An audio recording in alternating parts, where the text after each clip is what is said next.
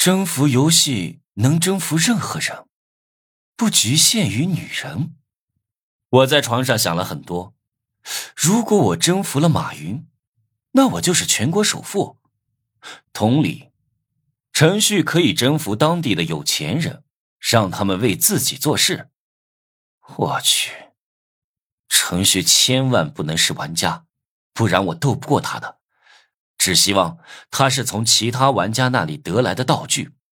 发生了这种事，我犹豫了，不知道该不该把刚才的监控视频发给秦雅轩。发给他的话，程序不就知道我的身份了？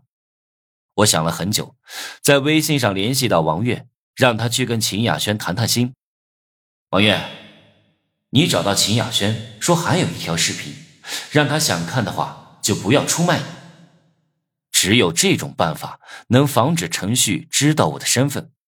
过了会儿，王月给我发来了一个不屑的表情。你怕了？放屁！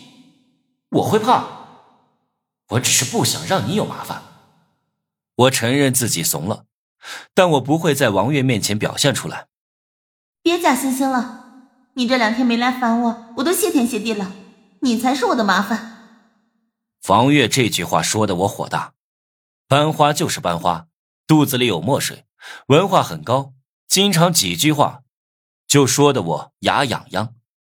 五分钟后，王月说搞定了，秦雅轩答应不会出卖他，让我把视频发给他，他要给秦雅轩传过去。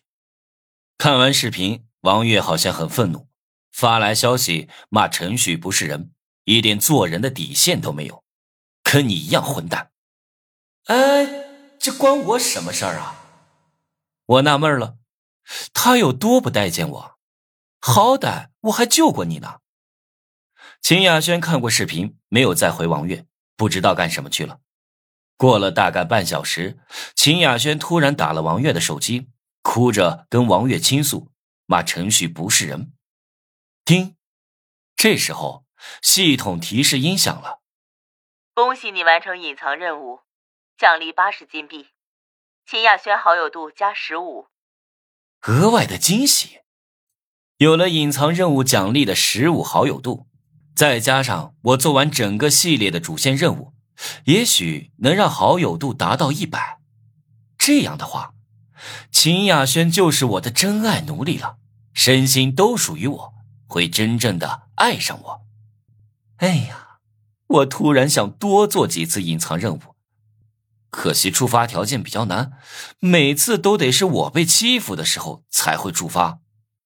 秦雅轩跟程序大吵了一架，最终还是秦雅轩妥协了。可是他心里不好受，妥协也是因为爱程序。